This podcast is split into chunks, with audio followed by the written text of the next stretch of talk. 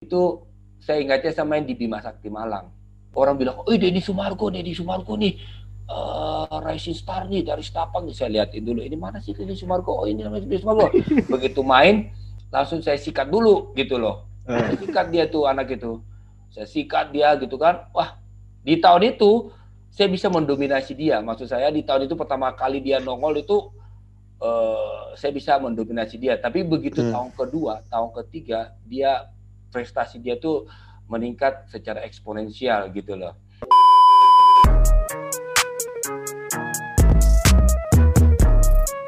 You know everybody been waiting on that baby, man.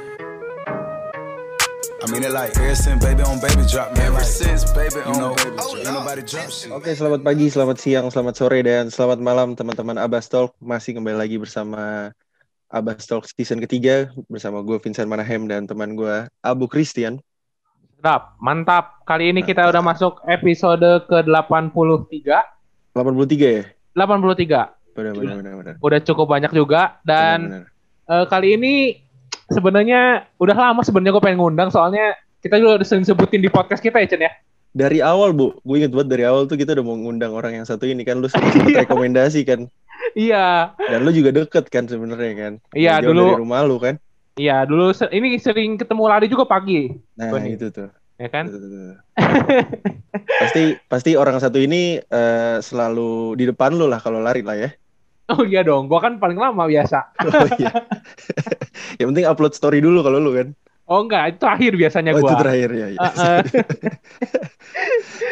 ya, ini buat teman-teman semua kayaknya udah sering dengerin juga ya Chen ya. Gue sering ngomong juga ya Chen ya di episode-episode kita ya. Betul, setuju. Uh, uh. Atau langsung gue panggilin aja kali ya Chen ya. Boleh, boleh, boleh. Ini Yoi.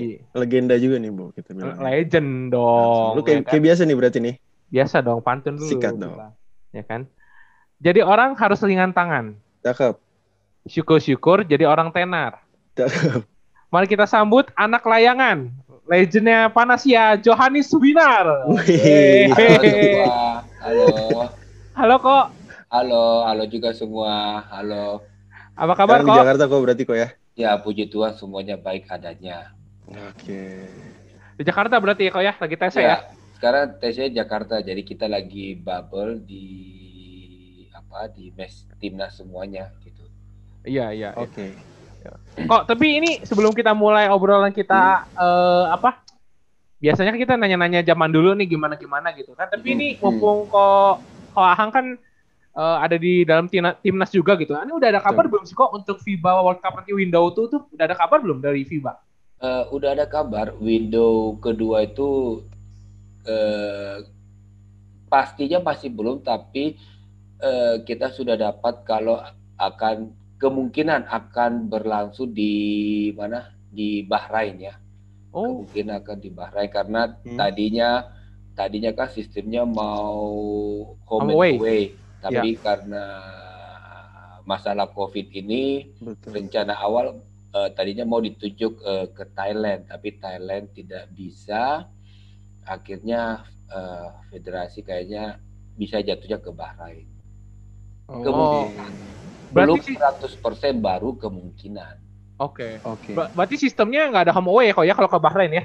Iya, kalau di saya bubble aja, bubble sistemnya bubble hmm. semua tim di grupnya kita uh, yep. uh, Korea, uh, Indonesia, Thailand, Filipina semuanya ke sana. Oh, oke. Okay. Berarti cuma satu grup itu doang kok atau misalkan grup lain juga sama gitu? Atau uh, enggak? Tidak tahu. Sementara kita baru tahu cuma grouping kita aja. Oke. Okay. Hmm, itu rencana eh. kapan kalau November ya berarti ya? Tetap sama November ya? akhir, November akhir.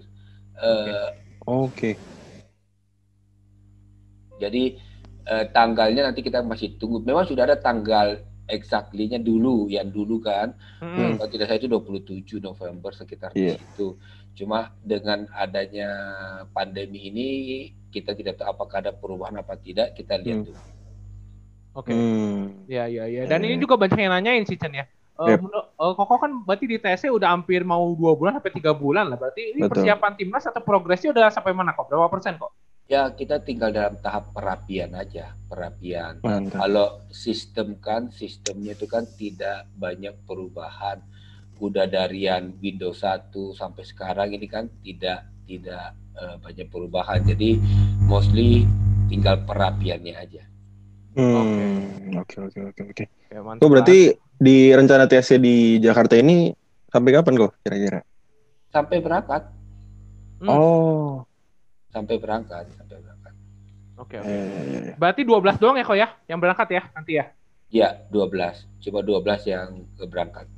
Hmm, hmm, oke. Okay. Nanti kita ngobrolin lebih lanjut lah Chen ya di boleh. Di, di, di, di akhir obrolan lah kayak. Boleh, ya, boleh benar-benar. Soal timnas ya, Boy ya. Soal timnas benar. Benar-benar. Ini kita mau ngobrolin dulu lah awal kadernya Ko Ahang lah. Mungkin kalau misalnya Abu kan Tujuh. udah udah pernah wawancara eh, Ko Ahang juga dulu tahun 2018 kalau nggak salah sebelum Asian Games pernah wawancara juga.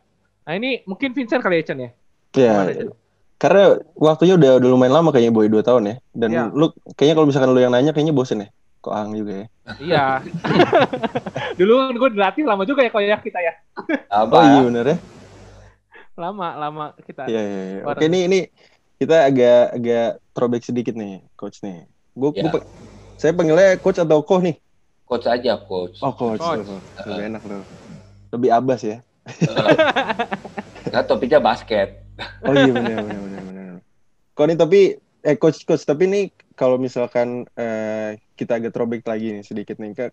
Coach kan tumbuh di kita tahu lah ya kita coach tumbuh di keluarga pebasket papa mama bahkan hingga om juga paman basket nasional juga gitu kan. Tapi dulu sempet sempet lebih sering main layangan nih uh, uh. dibanding basket. Kenapa kok?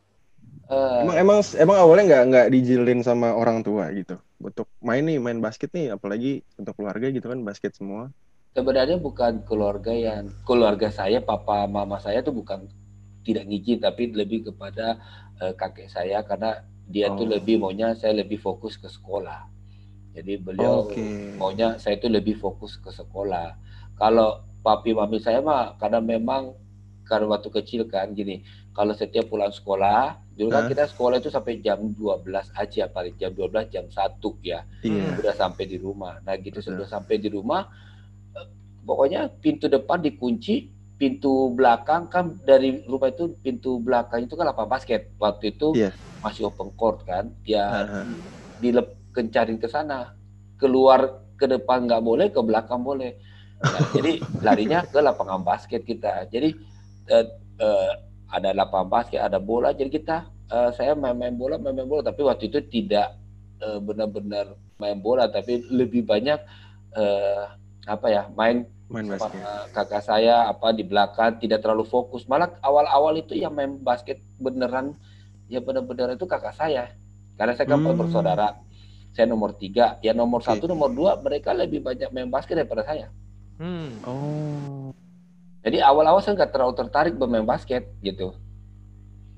Oke okay, iya. okay, nah itu tapi kok itu berarti kok kan nekunin basket kan mulai SMP tuh. Berarti siapa tuh yang akhirnya uh, nge-encourage koko untuk main basket gitu jadi awal-awal uh, awal kan saya cuma taunya main layangan. Main uh -huh. layangan di belakang. Terus uh, belakangan saya apa uh, suka lihat orang main basket, suka lihat hmm. orang main basket gitu kan. Hmm. Terus uh, waktu itu mulai mulai SM SD SD hmm. kelas uh, eh, 6 gitu, tuh saya dengar-dengar kalau misalkan uh, masuk ke dulu mau masuk ke apa ke SMP gitu hmm. ada jalur atlet ada Betul. jalur atlet gitu loh jadi kalau kita punya keahlian gitu nah, kita itu bisa uh, masuk sekolah itu lebih lebih mudah, biaya hmm. juga biaya juga lebih murah gitu loh. Hmm. Nah dari situ dari keinginan seperti itu uh, saya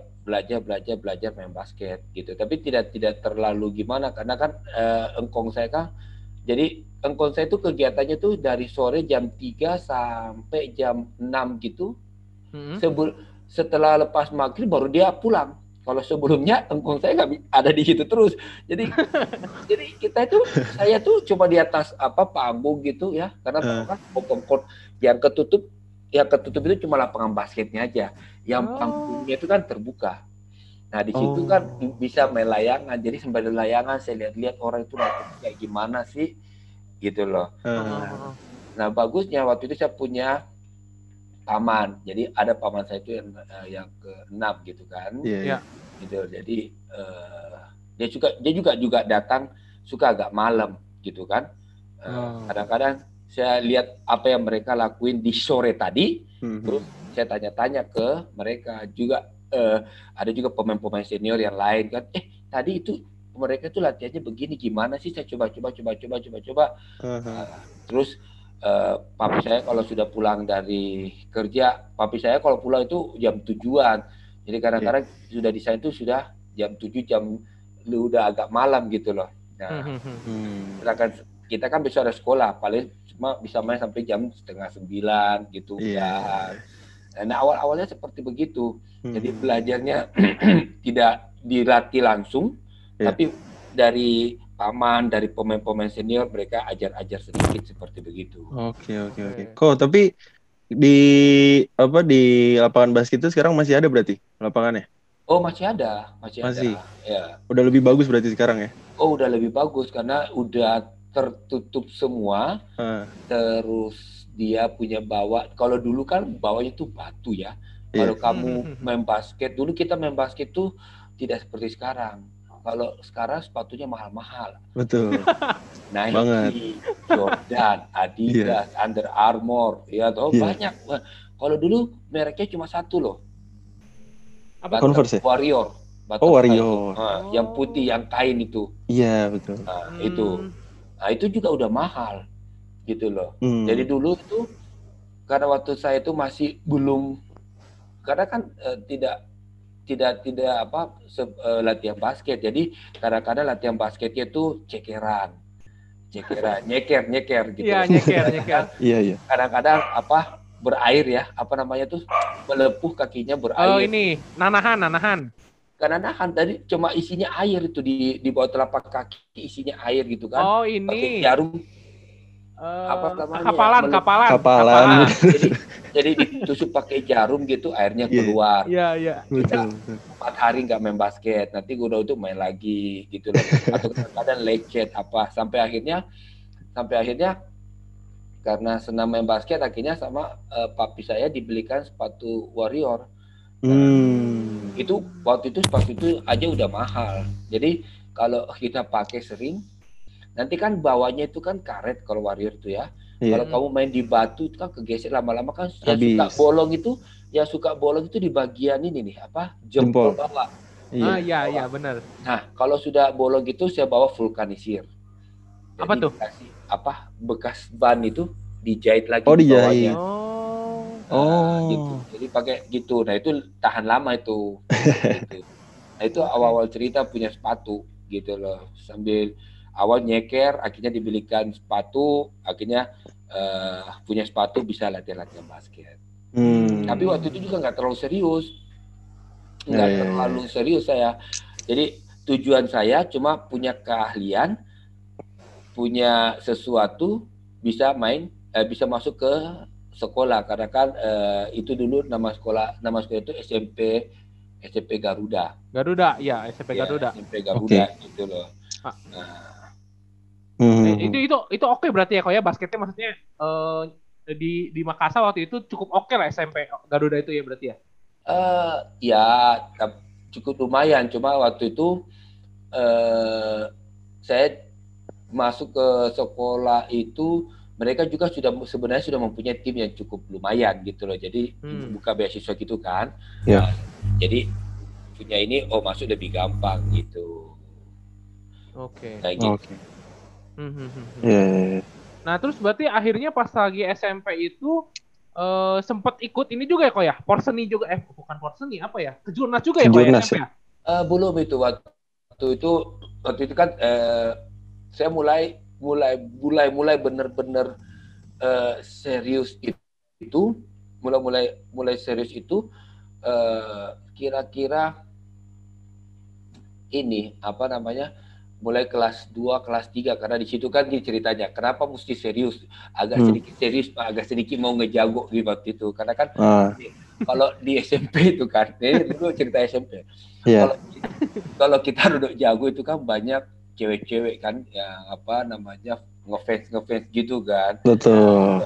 jadi kita itu kayak apa ya jagoan gitu loh kayak ya karena di sekolah itu kan sekolah Gar- Garuda itu kan dulu Hah? eh, hampir uh, adalah uh, banyak yang masuk dari jalur atlet gitu loh. Jadi ada yang jagonya uh, volley, ada yang jagonya bulu tangkis apa. Jadi kalau kita hmm. oh ini ini jagoan basket lewat nih, kayaknya kita jalan itu kayak gimana gitu loh. Iya, iya. Uh, itu biasa apa kalau kita itu sombong-sombong dikit lah gitu. kalau dulu kan pakai baju gitu kan kerahnya diberdiriin jalan gitu kan. Wih, kayak Cantona tuh.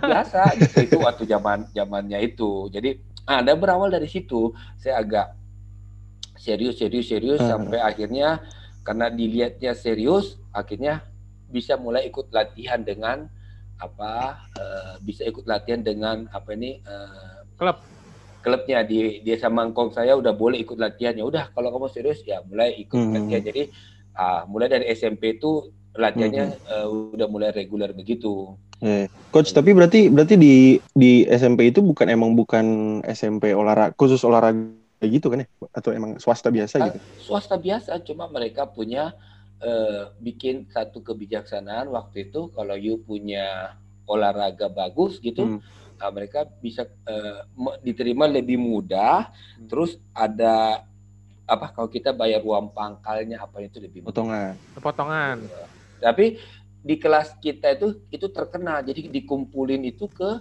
udah di apa ada satu kelas memang khusus untuk uh, apa uh, uh, atlet atlet gitu. Oh. Ada kayak gitu. Satu kelas jadi kalau misalnya tanding semuanya keluar tuh kok.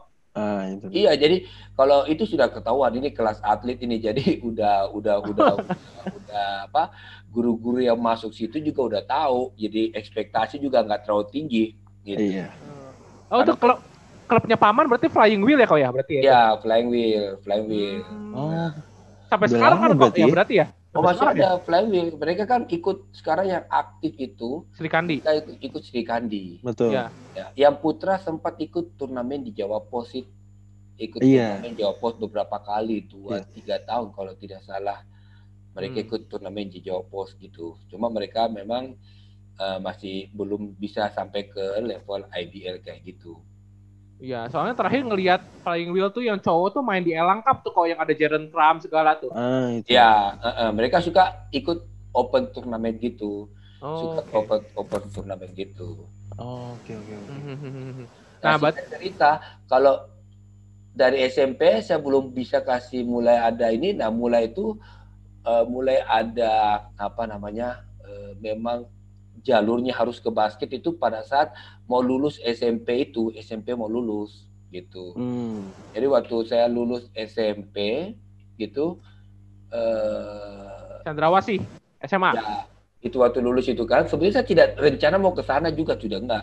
Jadi hmm. pokoknya udah lulus SMP, tahu-tahu saya dapat uh, apa panggilan kalau harus ikut mewakili Makassar Sulawesi Selatan itu untuk main di ini apa di On bukan main di Popsi, Popsi. dulu Popsi namanya. Yeah. oh, pekan okay. pekan olahraga pelajar seluruh, seluruh Indonesia. Indonesia. Nah itu mainnya di Senayan. Nah Senayan dulu tidak kayak Senayan sekarang. Dulu itu Senayan itu ada flat flatnya banyak banyak flat gitu loh. Udah beda jauh. Jadi nah, dari situ saya karena ada karena ada apa namanya uh, panggilan begitu saya bilang eh saya nggak bisa nih karena kan waktu itu uh, benturan dengan ujian masuk ke SMA oh. itu gitu loh. Hmm. Okay. Saya bilang saya nggak bisa. Saya bilang karena yeah. saya mau ujian masuk. Terus dia bilang gini aja, kamu mau masuk SMA mana sih? Gitu. Nah hmm. ini kamu masuk SMA mana? So, kamu sebut aja. Pokoknya kamu pasti masuk di situ. Yang penting yeah. kamu harus uh, wakili Makassar, Sulawesi Selatan untuk main di di Popsi itu gitu hmm. loh. Wah. Nah itu awal karir, itu awal karirnya di situ. Nah, saya juga bisa masuk ke Katolik Cendrawasih juga gara-gara basket, gitu. Hmm. Jadi semua sekolah-sekolah saya itu puji Tuhan dari uh, bisa dapat kemudahan-kemudahan itu dari basket. Itu. Nah perjalanannya di situ. Begitu saya ikut Popsi, yeah. uh, uh, ter, karena waktu Popsi, habis itu diseleksi kan ya, diseleksi. Hmm. Nah kepanggil itu saya kepanggil gitu loh uh, mulai ada kepanggil gitu kan kelihat wah ini kayaknya lumayan ini uh, bisa masuk apa uh, TC jangka panjang gitu yeah. waktu itu uh, udah ada TC jangka panjangnya waktu itu di Prapanca Jakarta gitu. Jadi Oke. latihannya Oh. di kita latihan di Ragunan gitu loh. Hmm. Kayak gitu. Jadi ah, dari situ jadi TC-nya tuh karena TC gitu, jadi saya hanya eh di saya apa di situ kalau tidak salah saya durasinya sih cuma totally cuma satu setengah tahun aja ada di di di, di sekolah Katolik Cendrawasih itu. Wah. Jadi Oh, saya kalau waktu TC kita saya di Jakarta pulang buat ujian habis ujian berangkat lagi ke Jakarta pulang ujian berangkat lagi ke Jakarta pulang ujian kayak gitu-gitu oh ini TC-nya TC Suls untuk si Sulsel itu bukan Coach. seluruh Indonesia Indonesia berarti. ya waktu itu Oh. waktu itu juga saya dari Makassar Makassar cuma ada saya Iya. satu terus ada eh, Victor Roring yang sekarang eh, apa eh, di Pelita Jaya Iya, ya kan Hmm. terus juga Oke, ada, oke, ada oke. banyak ba- banyak-banyak yang lain terus juga ada siapa Felis Bendatu itu pas lagi di ini Banjar ya Oh, ketemunya ya. udah iya saya ketemunya di dia udah senior dia udah duluan waktu itu saya masih masih apa eh kita apa ya kalau kita masih pelajar lah junior ya kelas-kelas junior gitu. Hmm, hmm, hmm. untuk under 18 nah kalau sekarang itu mungkin under under 18 gitulah. Under iya iya. under 18 gitu. Tapi seluruh Indonesia itu udah dikumpulin. Dulu jago-jago ada siapa Muhammad Rifki ada David Susiono banyak banyak yang jago-jago jadi udah dikumpulin begitu untuk Yep. ikut proses TC jangka panjang nah itu awalnya karir saya mulai mulai basketnya tuh awalnya dari situ Hmm. Ya sampai akhirnya eh, di ini ya kok ya ikut pon dan banyak yang Banjar Utama itu kontak eh, kontak kok untuk masuk ke klub ya kok ya waktu itu 89 Ya. berarti ya. Nah, setelah selesai, nah setelah selesai TC jangka panjang itu kan, saya di saya dipulang, kita semua dipulangkan kan ke daerah Hmm. masing-masing. Nah, untuk mewakili PON. Waktu itu saya Hmm. mewakili eh, itu PON 8 berapa 89 ya? 89. 89. 89, PON 89. Saya main untuk eh, Sulsel. Pulsar gitu loh. Eh, di waktu yang sama juga, di waktu yang sama juga eh, dapat tawaran itu dari apa eh, tim waktu itu waktu itu liganya itu namanya Kobatama. Iya iya. Oke. Kobatama. Jadi tim yang tertarik itu Banjar Utama Hmm. itu akhirnya saya eh, itu pertama kali itu awal karir saya masuk di eh, tim Profesional. profesional gitu loh.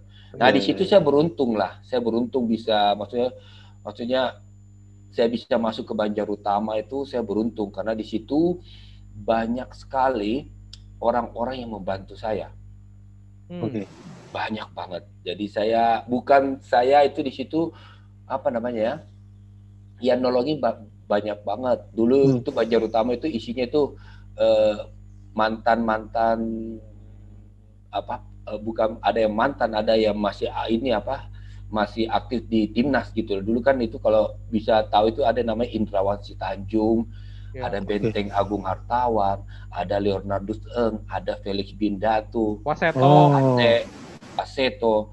Nah mereka mereka itu kan orang yang udah lebih senior dari saya. Mereka udah eh, kalau saya bilang skill di basket itu mereka tuh jago, sudah jago-jago gitu loh. Iya. Ya. Nah saya beruntung itu bisa masuk ke Banjar Utama Hmm.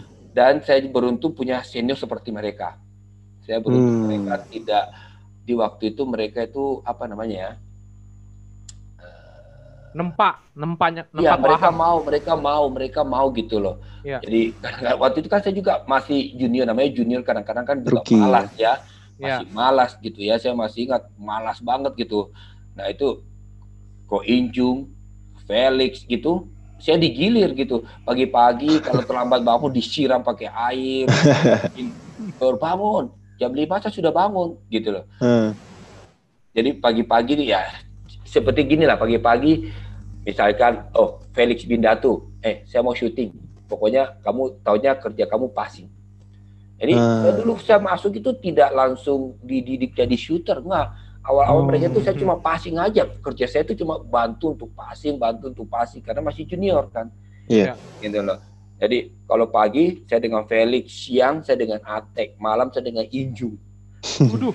jadi kadang-kadang nah dari situ saya melihat saya pelajari cara mereka syuting karena saya sering sama eh, apa uh, latih latihan sama mereka gitu kan ya. Hmm. Saya lihat oh ini caranya syuting begini. Oh ini caranya syuting lama-lama karena saya sering bareng sama mereka akhirnya mereka bilang udah oke okay, saya shoot saya shoot uh, 100 ya. Kamu passing saya 100 habis itu nanti kamu shoot 20 uh, gantian sama saya. Jadi mulai dari situ tuh saya mulai uh, mereka mulai ngajarin saya apa segala macam sampai akhirnya uh, apa bisa punya skill shooting yang lumayan.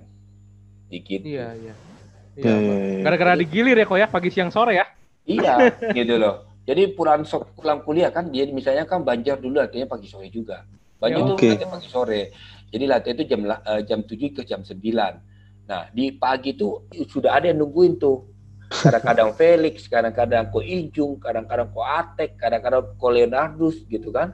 Udah nungguin Oke. itu gitu loh. Habis itu pulang saya harus pergi kuliah. Begitu saya kuliah, pulang makan boro-boro istirahat, boro-boro istirahat. Udah ada yang nungguin. Eh ayo sini saya mau syuting. Latihan mau syuting. Habis itu latihan sama tim junior. Jadi latihan sama tim junior itu tiga ke lima sama tim junior. Hmm. Nah, Nah, habis itu lima ke tujuh senior latihan lagi kan? Iya. Nah, bantu lagi di situ. Habis itu syuting lagi gitu. Kayak gitu terus, gitu terus, gitu terus. Nah, Hmm. kalau kita lihat awal-awal saya merasa ini kayaknya kerja kerja Rodi nih kayaknya.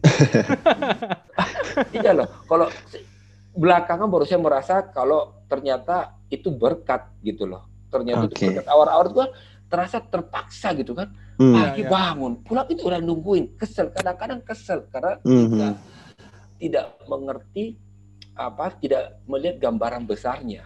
Gitu loh Hmm, di waktu, Benar-benar. waktu itu. Tapi setelah saya saya eh, beberapa saya di situ sampai tahun 93 tiga. Ya. gitu. Mereka itu sampai tahun 9 berapa dua kalau tidak salah itu. Oke. Saya sama mereka itu tiga tahun setelah mereka eh, apa tidak lagi eh, klub Banjarnya itu bubar, gitu kan? Eh, baru belakangan saya melihat oh ternyata ini skill saya ini saya dapat gara-gara mereka gitu Ya. loh Oke.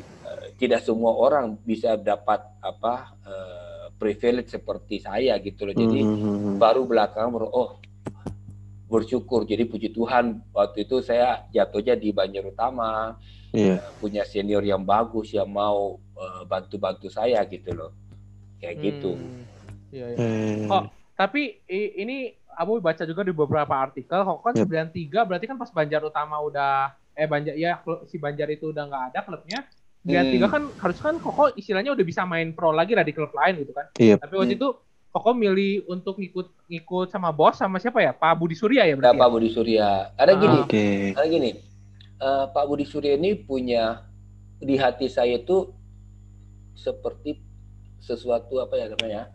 Boleh dibilang tuh kayak bapak angkat buat saya gitu karena eh, waktu saya Oke. saya saya tidak bisa lupa Hmm. gitu loh. Saya pertama saya ketemu sama dia itu di Surabaya, sebelum Hmm. beliau di Surabaya gitu.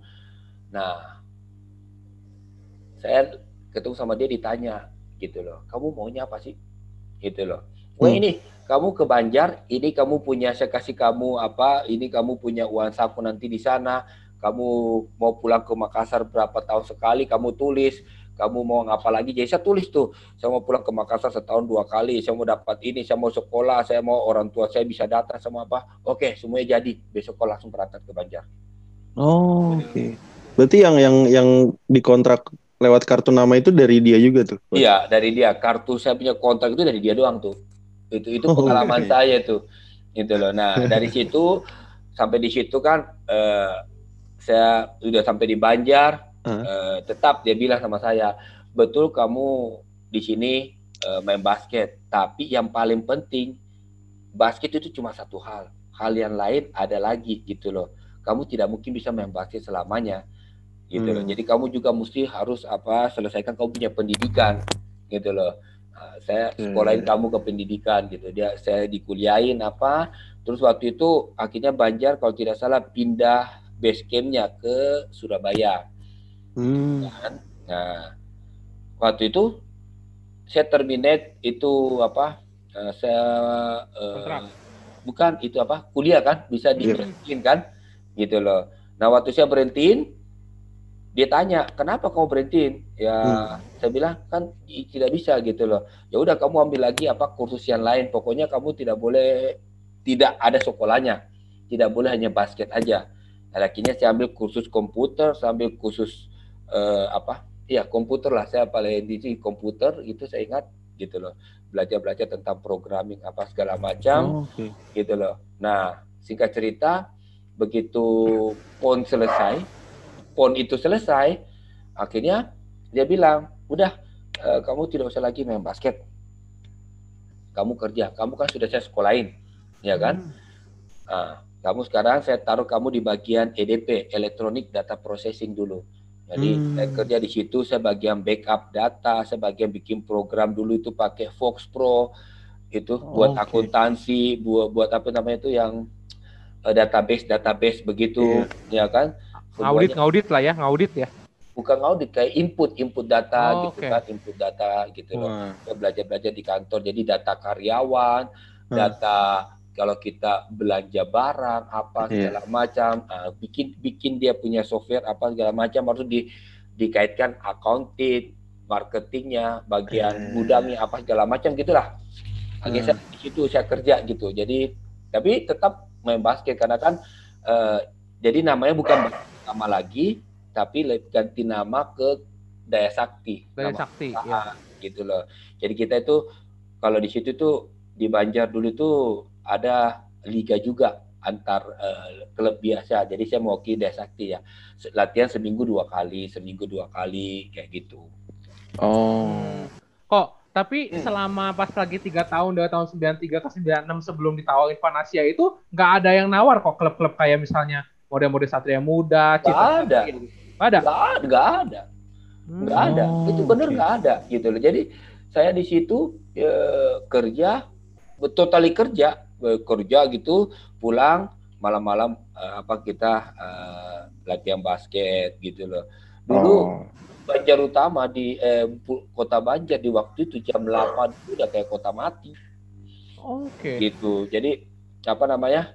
Ya habis kerja olahraga sedikit udah besok kerja lagi kayak gitu uh. orang juga tidak uh, mungkin ya karena udah dengar saya udah mulai kerja jadi orang juga sudah tidak apa interest ya tidak interest gitu oke okay. hmm. kok tapi awal-awal masuk kerja tuh bosen gak sih kok maksudnya di kantor gitu kan setiap oh, hari. Oh, umur 20 tahun lagi posisi kan? Iya, kan kan biasa latihan uh, setiap hari. Iya, tapi sebenarnya kayak gini, tidak terlalu bosan karena itu merupakan sesuatu hal yang baru dan lagi pula hmm. waktu itu saya juga uh, demam banget sama komputer gitu loh karena okay. uh, eh, saya juga de demam bikin apa uh, apa namanya uh, itu apa namanya uh, program program program gitu kan jadi hmm. selalu ada tantangan-tantangan baru terus kan kerjaan saya itu beda dengan karyawan yang lain jadi saya itu rodok spesial. Saya kalau orang datanya jam 7 pagi, hmm. itu saya tuh mulai masuk kerja itu sore jam 3. Oh. nah, jauh ya itu. Jauh. Beda gitu loh. Jadi saya masuk jam privilege 3. Tapi saya masuk jam 3, saya pulangnya jam 7 pagi. Wah. Nah, pagi. gitu loh. Karena di situ saya berhubungan dengan gini, kalau orang lagi kerja, uh. orang lagi kerja, kita tidak bisa banyak melakukan perubahan program gitu kan. Okay. Nah, pada saat mereka sore saya datang, saya lihat saya harus backup data semuanya kan satu perusahaan uh. itu di backup datanya. Uh -huh. Nanti ini data apa program ini harus disempurnakan, ininya kurang kurang kurang. Nah, waktu itu kita uh, saya bikin programnya terus coba pada saat kantor tidak ada gitu loh. Orang tidak kerja baru bisa nyoba-nyoba program kan. Gitu okay. kan. Jadi selalu ada hal yang menarik gitu loh. Dan lagi pula memang sempat sudah kepikiran kayaknya karena posisinya bagus, ya sama Pak Budi yeah. dikasih posisi yang bagus, kepercayaan yang bagus gitu. Ya, ibaratnya udah kamu eh, tanggung jawab kamu di sini gitu loh. Udah kayak mm -hmm. apa ya? Walaupun bukan Tangan kanan lah ya. Iya, bukan manajer apa elektronik data processing itu gitu loh, bukan uh -huh. bukan manajer tapi uh, rodo istimewa gitu loh pokoknya rodo istimewa. Jadi kalau malam-malam juga kadang-kadang juga karena statusnya rodo istimewa bisa mm -hmm. saya hmm. kadang-kadang buat patroli apa segala macam lihat karyawan apa gitu. kayak gitulah jadi eh, sudah merasa udah udah sempat udah merasa comfort zone juga gitu loh. Ya. Iya, iya, iya. Gitu. Ya dan akhirnya tahun 96 eh siapa? Eh Suwandi Bing Adi ngajak Koko ke Panasian ya waktu itu nih. Iya, nah itu juga saya juga apa ya, saya rodok kaget juga sih waktu itu, dilema juga waktu itu. Lagi Uh-uh. ceritanya begini, lagi sore-sore tuh saya baru masuk kerja gitu loh. Iya. Saya baru masuk kerja sore-sore, terus telepon masuk gitu kan. Jarang masuk ke cari saya, jarang-jarang orang cari saya gitu kan. Halo, ini siapa? Ini Kombing. Hah? Kombing. Gitu loh. Eh, kau masih ingat gak Kombing? Yang Halim Kediri dulu. Waktu saya junior kan eh, sempat jalan-jalan juga kan ke Halim. Jadi sempat main ke Halim Kediri juga, tapi Ya, tidak tidak hanya main aja pertandingan waktu itu Mm-mm. tidak terlalu kenal terus dia bilang eh, kombingnya bilang kombing gitu loh yang Halim Kediri terus dia bilang ya kenapa kok saya bilang eh kamu masih main basket nggak saya bilang main basket masih cuma sudah tidak terlalu apa namanya Fokus. tidak terlalu fokus saya bilang ya seminggu dua kali masih main lah masih ikut kejuaraan-kejuaraan kalau ada divisi-divisi antar klub di sini saya juga masih ikut Iya. tapi kebanyakan saya sudah fokus kerja gitu loh terus dia bilang Hmm. kamu masih minat nggak main basket? Terus saya bilang, eh minat bisa ya bisa enggak gitu loh saya bilang. Terus sekarang kerja saya sudah bagus juga. Saya bilang apa Iya. yang saya dapat di dari eh, Pak Budi ini udah udah udah udah cukup buat saya gitu Hmm. loh. Terus ya kamu tau lah triknya kombi kalau mau nyari pemain itu pintar banget udah mulai masuk ini masuk ini masuk ini sampai akhirnya bisa apa namanya merubah eh, Pikiran. bu- bukan bukan merubah ya membuat saya jadi keinginan untuk main basket itu Lagi. bisa ada lagi kayak Iya. gitu gitu sampai akhirnya ya singkat cerita akhirnya eh, saya ngomong ke Pak Budi Pak Budi nggak setuju waktu itu dia bilang ngapain Oh. ngomong basket gitu sini kerjanya udah bagus gitu loh Oke. Eh, basket ya kamu mau pemain berapa lama sih kalau kamu kerja bisa lama gitu loh Ya, Oke. dia juga coba sempat bicara sama mami saya waktu itu tapi mami saya bilang anaknya udah besar biar dia aja yang putusin akhirnya Wah. saya karena masih pengen main basket gitu loh akhirnya saya berhenti dari kerjaan saya eh, berangkat ke Bandung main di waktu itu masih Hatex ya saya main Iya, Atek. betul. Iya, iya, iya. gitu ceritanya Oh, menarik Oke. juga ya. Berarti berarti ibunda mah benar-benar up to you aja ya. Terserah lu mau gimana gitu ya. Iya, jadi mami saya kan bilang terserah anaknya aja kalau dia mau kerja kerja dia juga anak laki gini kan. Kalau dia mau main basket ya udah dia main basket aja dia bilang. Nanti dia karena dia nanti harus apa eh, nentuin jalannya gitu. Itu Hmm. Kok- mami saya. Oh sorry kok, tapi ini waktu itu kan kerja udah kerja udah settle lah udah tiga tahun di umur Hmm. yang masih 20 ke Heeh. 22 tahun. Terus Hmm. pindah ke Panasia itu kalau ngomongin gaji gimana kok? Lebih tinggi di mana tuh? Ah, itu beda lagi tuh. Jadi memang memang eh, hasil pe- penawaran penawar apa namanya apa? negosiasi gitu. Hmm. Janjinya memang eh saya dapat salary-nya itu dua kali lebih besar daripada dari yang pada yang saya dapat di Banjar sekarang Hmm. gitu loh. Jadi saya dapat jadi ada ada gaji lebih besar udah otomatis ya kan Oke. terus eh, tiket pulang ke Makassar dia sama orang tua saya kalau mau datang ke Bandung juga mereka biayai Uh, Eh, apa namanya Gokil. saya sekolah juga mereka biayai hmm. gitu loh Oh, oke. terus kalau mau kerja juga boleh gitu loh ya waktu itu saya di, di Panasia di Hatex itu Hah? eh, sempat kerja juga loh bukan saya tidak tidak tidak kerja saya sempat kerja jadi Oh, saya part time. Jadi kalau misalnya Panasia dulu latihannya 79, Hah? saya latihan 79, 79. Nanti setelah selesai 79, sekitar jam 10, dulu kan latihan di Mek- Mekarwangi kan. Iya, di Mekarwangi, benar. Nah, Mekarwangi kan dekat dengan Muhammad Toha. Oh, rumah gitu saya loh. tuh kok ya.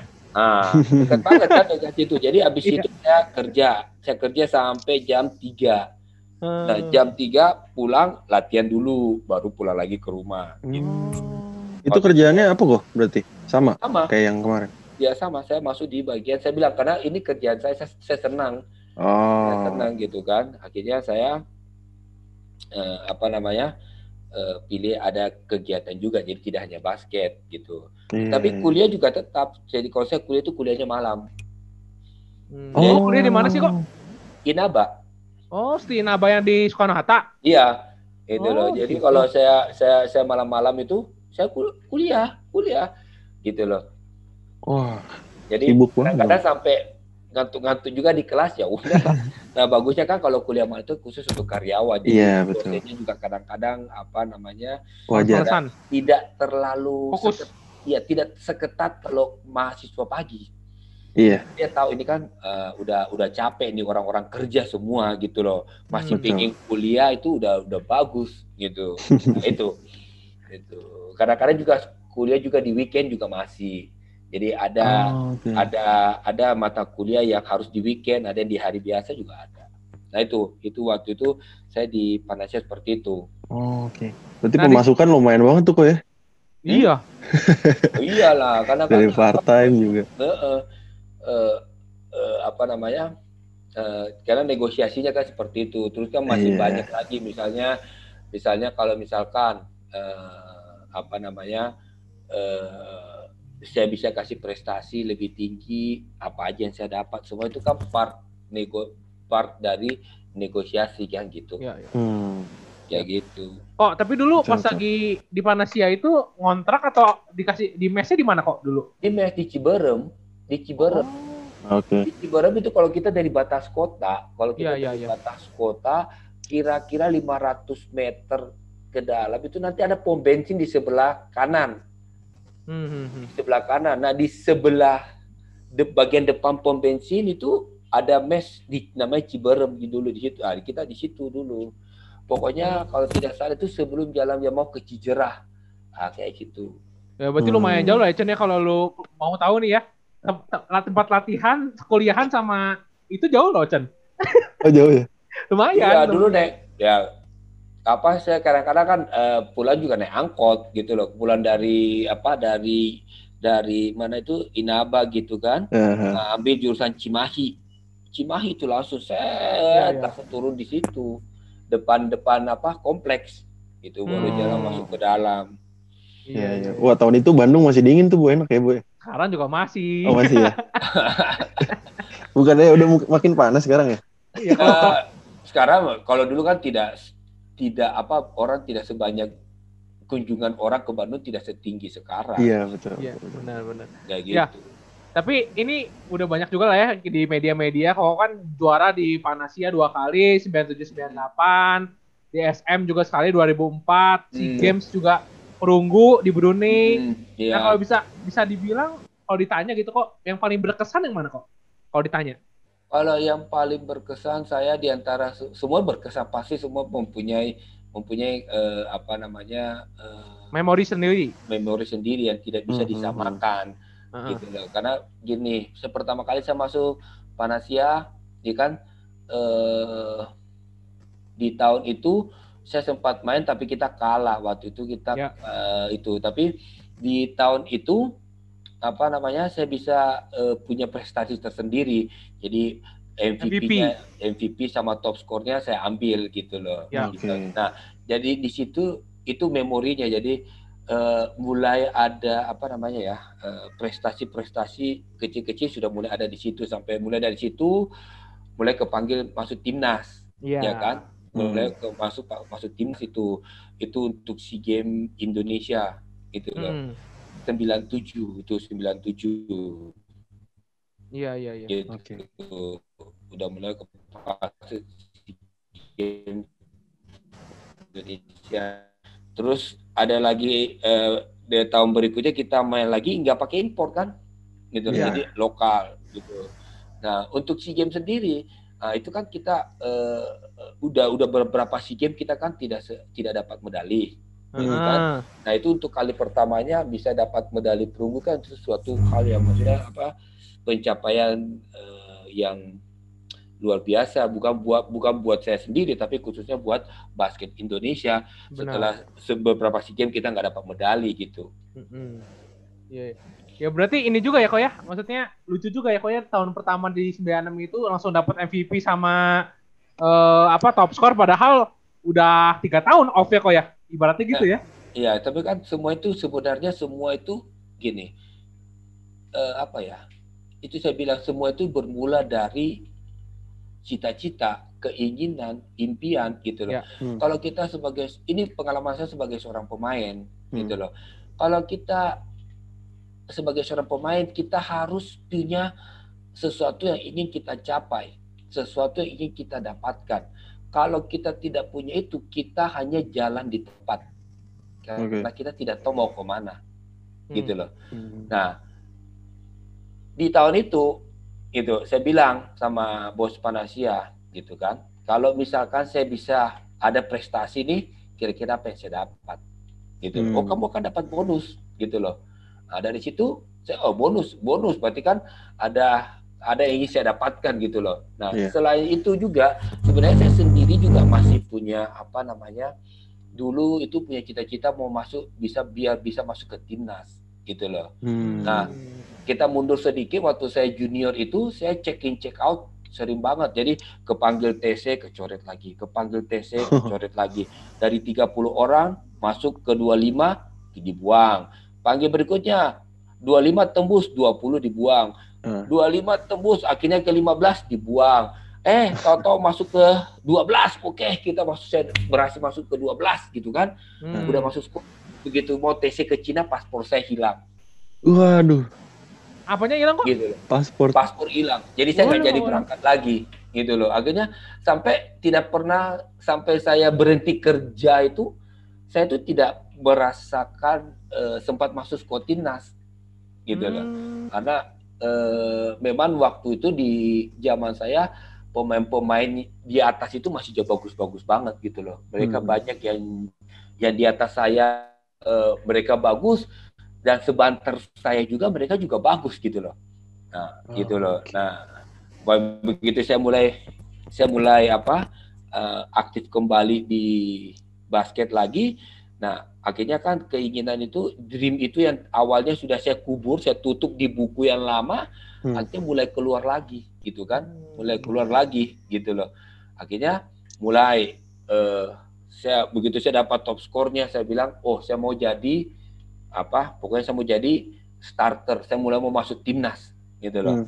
saya mulai mau masuk timnas. Begitu saya masuk timnas saya bilang saya mau apa biar jadi starternya gitu loh. Tahu-tahu di situ eh dapat kepercayaan dari coach Cecep waktu itu jadi kapten. Uh, oh. Tuhan uh, bisa mempersembahkan medali perunggu waktu itu gitulah. Iya iya. Wih mantap juga ya berarti ya. Roller coaster juga maksudnya karirnya ya. Wahang ya. Betul, iya. Betul, betul. Jadi jadi sebagai kita uh, saya bilang lagi kayak pemain kita itu kita harus uh, apa namanya ya punya harus punya tujuan, tujuan harus punya tujuan. Contoh sekarang kalau kamu masuk ke IBL, kalau hmm. kamu hanya cuma sekedar masuk mau nyoba mending dari sekarang jangan masuk. Mending langsung hmm. kerja aja. Karena buang waktu. Karena buang iya, waktu. Benar, benar. jadi benar, ini juga buat pemain-pemain yang mau masuk rookie mau masuk ke IBL gitu loh. Daripada kamu masuk ke sana hanya untuk nyoba-nyoba apa buang waktu mending dari sekarang langsung kerja. Kalau kamu masuk benar-benar persen. Nyemplung sekalian ya kok bahasa bahasa sekalian. Jangan yeah, apa gitu loh.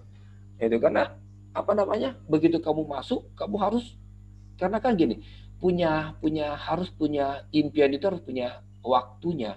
Berapa lama gitu loh. Saya masuk berapa lama saya sebagai cadangan berapa lama saya masuk ke squad 12 berapa lama saya masuk ke ke sebagai pemain inti setelah saya hmm. pemain inti apa target saya? MVP top score the best six man the best defensive player apa?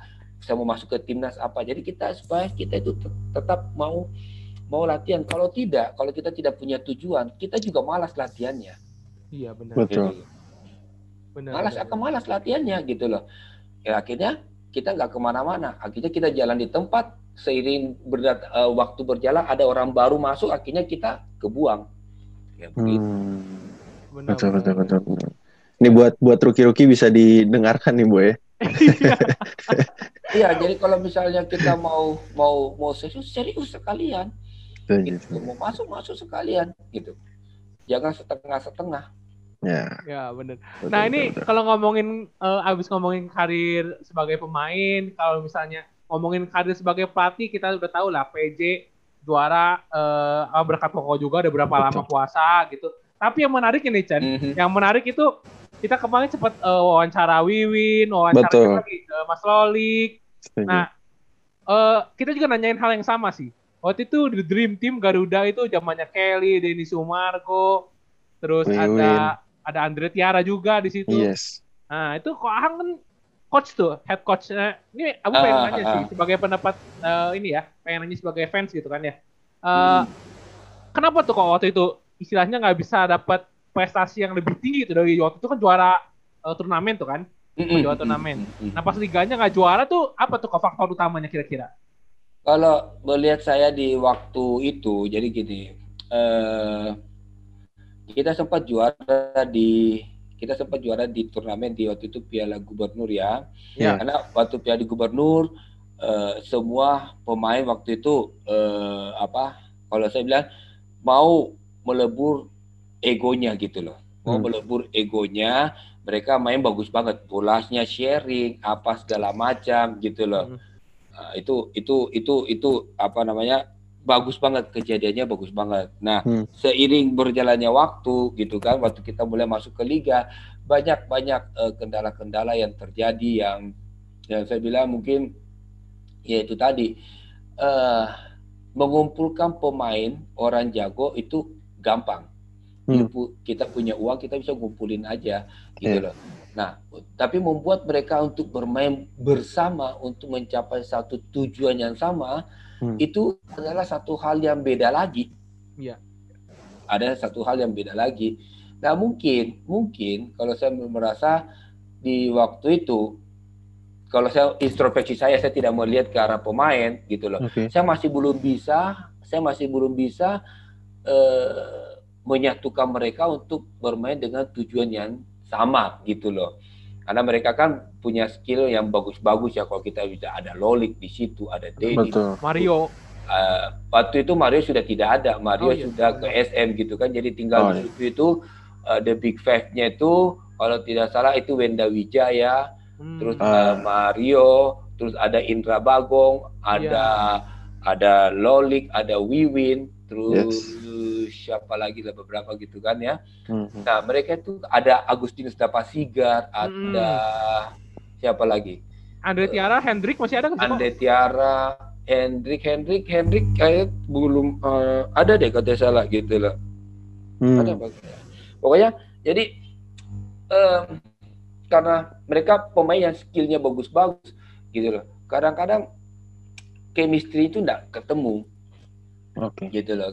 Nah, uh, waktu itu saya masih belum mungkin ya itu kekurangan saya jadi bisa kita ini kan uh, belajar dari pengalaman gitu loh Betul. Hmm. gitu loh belajar dari pengalaman gimana membuat sebuah sistem yang bisa mengakomodir uh, kemampuan dari setiap pemain gitu kan gitu loh karena kalau kita tidak bisa mendesain satu sistem yang bisa akhirnya mereka bermain individu-individu jadi hanya mengandalkan skillnya aja gitu loh. Yeah. Untuk satu situasi yes kita bisa menang, tapi bermain dengan tim yang mempunyai uh, apa uh, sistem yang bagus kita akan mengalami kesusahan kayak gitu. Mm -hmm. Gitu. Jadi belajar dari situasi itu juga gitu kan. Karena itu kan kalau tidak salah uh, pengalaman saya coaching saya yang ketiga kalau tidak saya di tahun ya, ketiga. Benar. Okay. Ketiga ya. Iya, gitu loh. Jadi ya yang namanya kita coaching kita tidak bisa apa namanya eh, sekali langsung sukses juga. Benar. tidak seperti itu bukan begitu. Semua itu progres gitu. Semua itu kita belajar. Hmm. belajar kita pegang satu tim kadang-kadang kita menang kadang-kadang kita kalah gitu. Ya ya kan namanya juga pelatih gitu loh resiko kursi panas. Kalau you biasa pegang timnya bagus uh, organisasi senang oke okay, you stay kalau enggak dia ganti itu merupakan suatu hal yang wajar yang penting Benar. buat kita seorang pelatih adalah uh, tetap punya apa passionnya, passionnya juga dalam melatih itu gitu loh. Passionnya itu harus tetap ya misalnya kamu tidak berhasil di satu tim tidak jadi masalah. Ada ada kesempatan pegang lagi, ada kesempatan pegang lagi. Yang penting kita selalu upgrade ilmu kan. Kita Hmm. selalu upgrade ilmu sampai akhirnya suatu saat itu bisa kalau memang rodanya waktunya memang pas itu kesempatan akan datang. Iya iya. Ya, Soalnya gitu. pas lagi PJ juara tuh kok Ahang tuh nangisnya gila tuh. Ngelihat di Ya. lapangan tuh. Karena kan apa ya saya terus terang saya juga eh, buat kalau ke Pelita Jaya saya sama Pak Eda itu eh, apa namanya ya beliau itu luar biasa sekali gitu Hmm. loh dedikasi beliau ke basket itu luar biasa sekali gitu loh dan saya melihat udah sekian lama PJ nggak pernah juara dan bisa kasih eh, deliver eh, juara setelah berapa tahun ya 26 tahun ya 26 Hmm. tahun. Dan sesuatu yang maksud saya eh, buat organisasi itu suatu hal yang luar biasa gitu loh. Jadi ya saya juga di situ kan waktu itu sudah tahun keberapa ya keempat ya. Pertama saya di situ asisten Ned Kensen, habis Ned Ya. Kensen Oh, iya. itu ke eh, Inal, Coach Inal, Inal. habis itu saya ke Benjamin Sipin. Eh, tahun keempat saya pegang gitu loh. Eh, puji Tuhan ya bisa memberikan satu hasil yang terbaik buat Pelita Jaya setelah 26 tahun gitu loh. Hmm. Eh, itu adalah sesuatu hal yang eh, cukup emosional sih buat saya sih waktu itu. Iya. iya. Soalnya Nah waktu ngeliat itu sebenarnya kenapa Kok? ya untuk karena gini kalau untuk mau juara ternyata tidak apa susah banget mau juara. Hmm. Tidak gampang. Kita mau juara itu tidak gampang. Semua itu harus semua, semua. Saya bilang semua. Jadi bukan hanya segelintir saja, bukan tergantung kepada saya saja, bukan tergantung kepada eh, bukan, tapi semua mulai dari organisasi, mulai dari organisasi turun ke bawah manajer, pelatih, pemain, official, utility, semua itu semua itu harus bergerak dengan eh, sinergi yang sama gitu. loh. Hmm. Jadi Betul. untuk bisa ke arah sana gitu. loh. Dan di tahun itu itu luar biasa sekali gitu loh. Eh, manajemen supportnya luar biasa. Eh, saya coaching staff juga bekerja sangat keras. Pemain juga berusaha bagus banget gitu. Utility supportnya luar biasa gitu kan. Jadi eh, a- dengan keinginan yang kuat akhirnya apa yang kita inginkan itu bisa tercapai. Iya. Hmm. Mantap, mantap. Soalnya ya kalau ngomongin pemain juga waktu 2017 itu kan bintang juga ya maksudnya bukan pemain sembarangan juga Daniel Wenas di situ masih Ya, banyak ada Adi juga posisi masih banyak pemain bintang juga gitu kan ya. Betul. ya. Pengalaman lah ya kok ya waktu itu ya. Ya, jadi tidak tidak tidak segampang karena kan banyak roller coaster apalagi kalau di awal-awal kalau tidak salah itu kita kalah-kalah terus kan di awal-awal Hmm. PJ itu kalah terus itu kan berhubungan dengan impor yang kita dapat nggak bagus gitu kan. Sampai akhirnya kita bisa dapat Martey sama Corey White gitulah. Ya. Yes. mereka bisa blend dengan pemain lokal mereka pemain lokal juga bisa blend dengan mereka gitu kan. Eh, mereka bisa bawa tim. Nah itu. Jadi faktor-faktor yang berbicara itu banyak banget gitu loh Oke. You know everybody been waiting on that baby, man. I mean it like ever since baby on baby drop, man. Ever since baby on know, baby drop. Ain't nobody drop shit. Nah, ini kita udah di akhir eh, pembicaraan nih, Chen. Kita Betul. eh, ada tiga pertanyaan dari Instagram kali ya, Chen ya. Boleh, boleh, boleh, boleh. Ini kita Ah. nggak kali ini nggak setuju nggak setuju atau nggak setuju dulu ya, Boy ya. Iya, soalnya ada yang nanya juga nih, banyak yang request juga nih untuk nanya ke eh, Coach Ahang nih. katanya. Yes, oke. Eh, Da- Ini pertama dari lu dulu mungkin ya. ya, dari gue dulu mungkin. Eh, ini ada yang nanya sih kok. Eh, menurut Coach Ahang, Ah. eh, sejak bermain itu starting five terbaik saat berkarir sebagai pemain itu siapa aja kok? Lima. starting five starting Yep. five gitu kalau di zaman saya main ya di Hmm. zaman saya main itu apa apa yang sekarang Boleh, yang zaman dulu Sekarang lima, apa? yang zaman sekarang lima. Boleh. Enggak. Nah, kalau saya dulu itu dulu kalau posisi point guard itu AF Rinaldo. Kenapa saya bilang dia terbagus? Karena eh protek bolanya itu luar biasa. Hmm. Protek bolanya itu apa namanya? eh lengket banget lah, susah di susah susah susah susah di Iya. apa namanya? dicuri apa itu susah banget gitu Iya. loh Oke, next. point guard gitu loh. Terus kalau bagian uh, shooting guard itu aku tetap aku, harus aku kalau shooting guard itu. kalau bagian big man itu Ini baru. big man dulu itu kalau bagian big man itu dulu punya ini namanya apa Victor. Ring. Nah, itu Oke. itu smart, dia main smart, dia dia tough, dia rebound, dia good passer. Eh, di zaman saya waktu itu ya kita bermain di zaman saya terus ada kalau power forward itu Tri Adiana. Adiloka.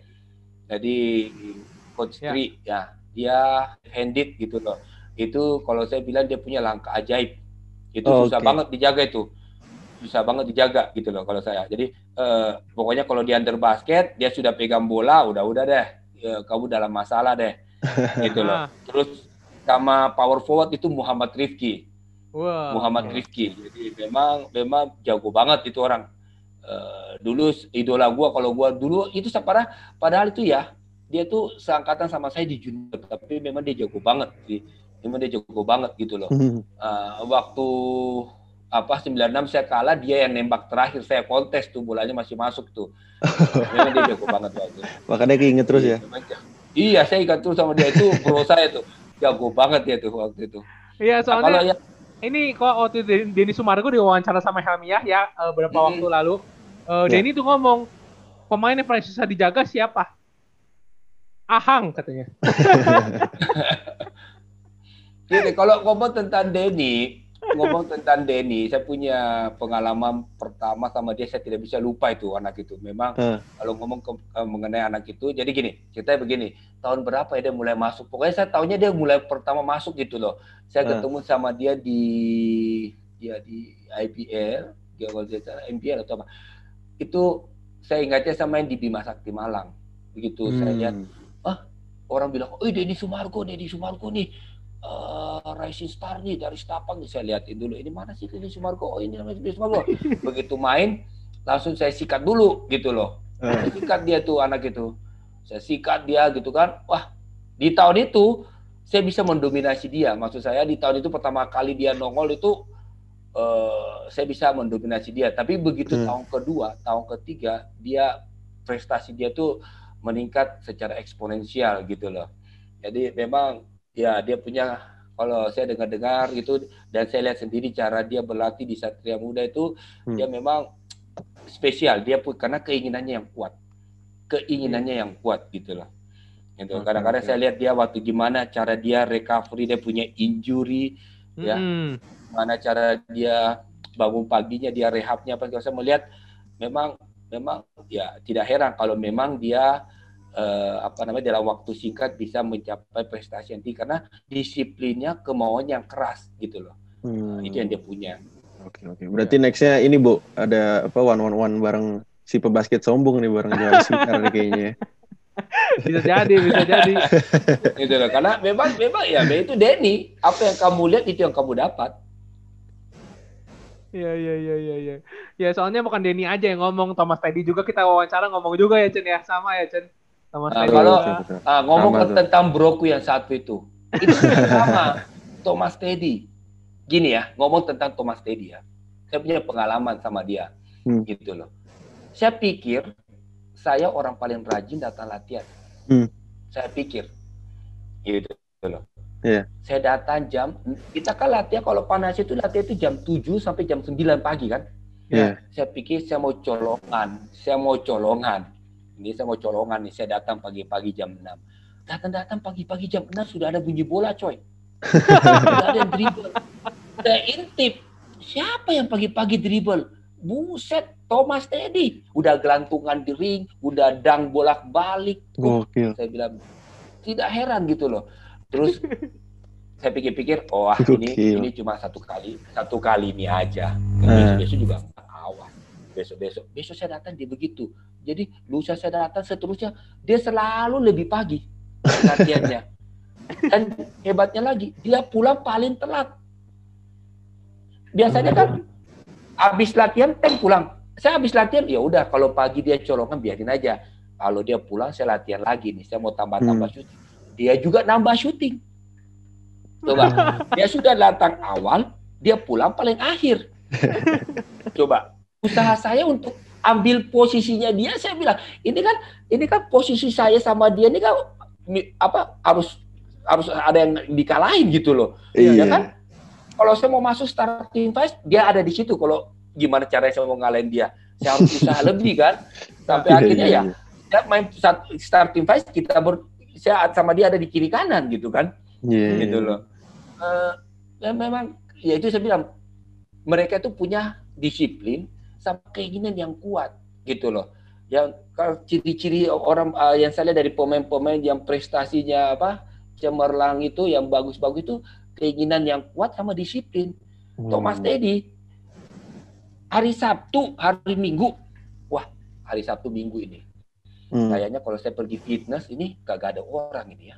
Eh, Saya nongol dia di situ angkat besi hari Sabtu hari Minggu coba pikirin. Jadi benar-benar sulit. saya tidak punya celah untuk apa ya?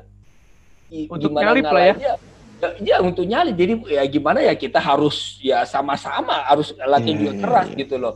Jadi itu yang saya saya ciriin kalau berbicara mengenai eh, Denny, berbicara mengenai Thomas Teddy gitu loh. Hmm. Eh, spesial. Mereka punya spesial. Jadi eh, sesuatu yang lebih dari yang lain. Disiplinnya, keinginannya yang kuat gitu loh. Itu itu modal dua itu menurut saya itu itu penting banget sih bagi buat atlet sih. Iya. Betul, betul, betul, betul. Ya Oke. boleh lah. Dan pertanyaan kedua lah. Ini yang starting Hmm. five timnas mah nanti aja lah. Ini Iya, yang iya, iya. kedua Chen. Oke, yang kedua. Nih, kira-kira ada pemain yang akan dipanggil lagi nih? Enggak nih, Di mana? Di timnas. di Oh, timnas. udah kan? Kalau kalau tidak pemain yang masuk ke timnas yang yang yang terbaru itu yang dimasukkan itu ada Govin, Juan, ada Widi. Widi, ada Govin. Juan, uh, Widi, Juan, Govin, Ya. Hmm. gitu loh. Kira-kira bakal ada lagi kak? Harusnya ada satu lagi Sandi Ibrahim. Oh, oke. Oh, Tapi kan dia kalau tidak salah masih rehab ya. Uh, ada injury sedikit jadi dia masih rehab. Uh, mudah-mudahan minggu minggu depan ini dia sudah bisa bisa bisa bergabung gitu. oh, Oke, oke, oke. oke, oke. Gitu. Sandi berarti satu lagi ya kok ya? Iya, Sandi Ibrahim. Hmm, tapi Nah, ini ngomong-ngomongin 12 pemain kayaknya cukup susah juga kok kayaknya milih ya.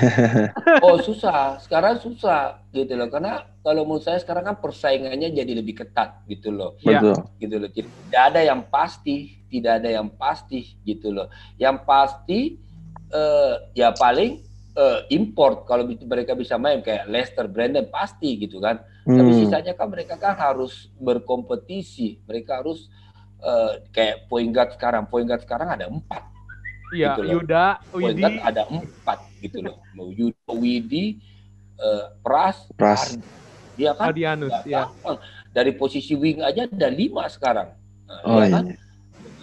Ada Agassi, ada Abraham. Abraham, Arki. ada Arki, Iya. ada Govin. Nanti eh, ada si Sandi Ibrahim kalau Sandi. dia masuk gitu kan. Juan, Juan juga. Juan juga. Juan, eh, kan ada. Jadi ya susah gitu. Kalau saya sih apa ya harus bikin memang udah susah sampai bikin susah pilihan gitu karena apa semakin susah bikin pilihan kan berarti kan eh, kualitas pemain itu semakin Benar. membaik Setuju, setuju. Ya, ya, ya. gitu loh. Kalau kamu gampang bikin pilihan ah, ini udah langsung 12 gini ya berarti kan udah kebaca tidak banyak persaingan.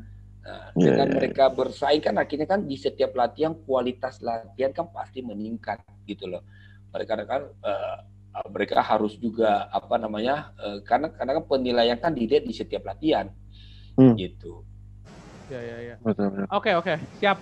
Mantap ya. Berarti ada Sandi satu lagi yang mungkin bakal dicoba lah ya, coach ya. Ya, Oke. semua. Jadi eh, kita akan usaha semaksimal bisa pemain-pemain yang terbaik yang Indonesia punya kita akan taruh di dalam eh, timnas gitu. Oke. Eh, tapi Menarik. ini eh, kok ini penasaran kok terakhir mungkin. Eh, kalau Caleb tuh berarti cederanya belum sempurna ya kok ya? Atau nggak balik lagi nanti dia? Ya, Kaleb, Kaleb, Kaleb. Ah, bel- masih belum itu. Kita masih pantau dia, kita pantau dia sampai berapa dia lalu tuh dia masih belum dia masih rehab programnya masih rehab juga gitu. Hmm. Oke. Ya, mudah-mudahan dia bisa cepat sembuh, mudah-mudahan dia bisa sembuh gitu loh. Jadi sehingga kita bisa apa bisa ada di tim juga gitu kan. Oke. Eh, Siap. Oke, Mungkin ini terakhir lah pertanyaan dari Instagram juga. betul. Eh, ada yang nanya gini kok Hmm. Katanya. Eh, Coach Ahang, kalau kalau nanti Ah. di timnas udah nggak eh, in charge lagi, ada tawaran dari klub IBL untuk nanganin tim, diambil nggak? Katanya. Oh diambil lah selalu gitu loh.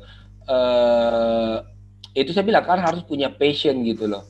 Ya. Jadi eh, kalau ada sekarang kan masih belum bisa karena kan kalau kita di timnas kita nggak boleh pegang tim IBL. Tapi kalau memang kalau tugas kerjaan di timnas sudah selesai, tidak ada lagi kegiatan internasional gitu kan, dan kita eh, udah free, ada kesempatan pasti saya ambil. Oke. Hmm. Siap. Mantap. Oke kok, thank you banyak ya kok waktunya kok. Thank you banget kok. Ya siap sama-sama, anytime, anytime, anytime. Yes. Thank you banyak. Sukses selalu Nanti- pokoknya kok ya. Ya, Sukses selalu. Nanti amin, kita amin, amin. ada merchandise buat Kohang nanti Abo minta inilah, minta eh, datanya lah ya kok ya. Betul. Siap, siap, siap. Siap. Doain aja supaya kita supaya apa pemain-pemain ini semua dalam kondisi yang sehat sehingga mereka bisa berlatih Hmm. maksimal dan bisa memberikan yang terbaik buat Indonesia nantinya. Amin, Amin. pastinya kok. Amin. Thank you Siap. banyak ya kok. Kita foto dulu kok. Oke. Kita foto dulu. Gak apa-apa, agak hitam juga. Nggak apa-apa. that. lampunya, oi. Siap. Satu. Oke shit. kok, thank you ya.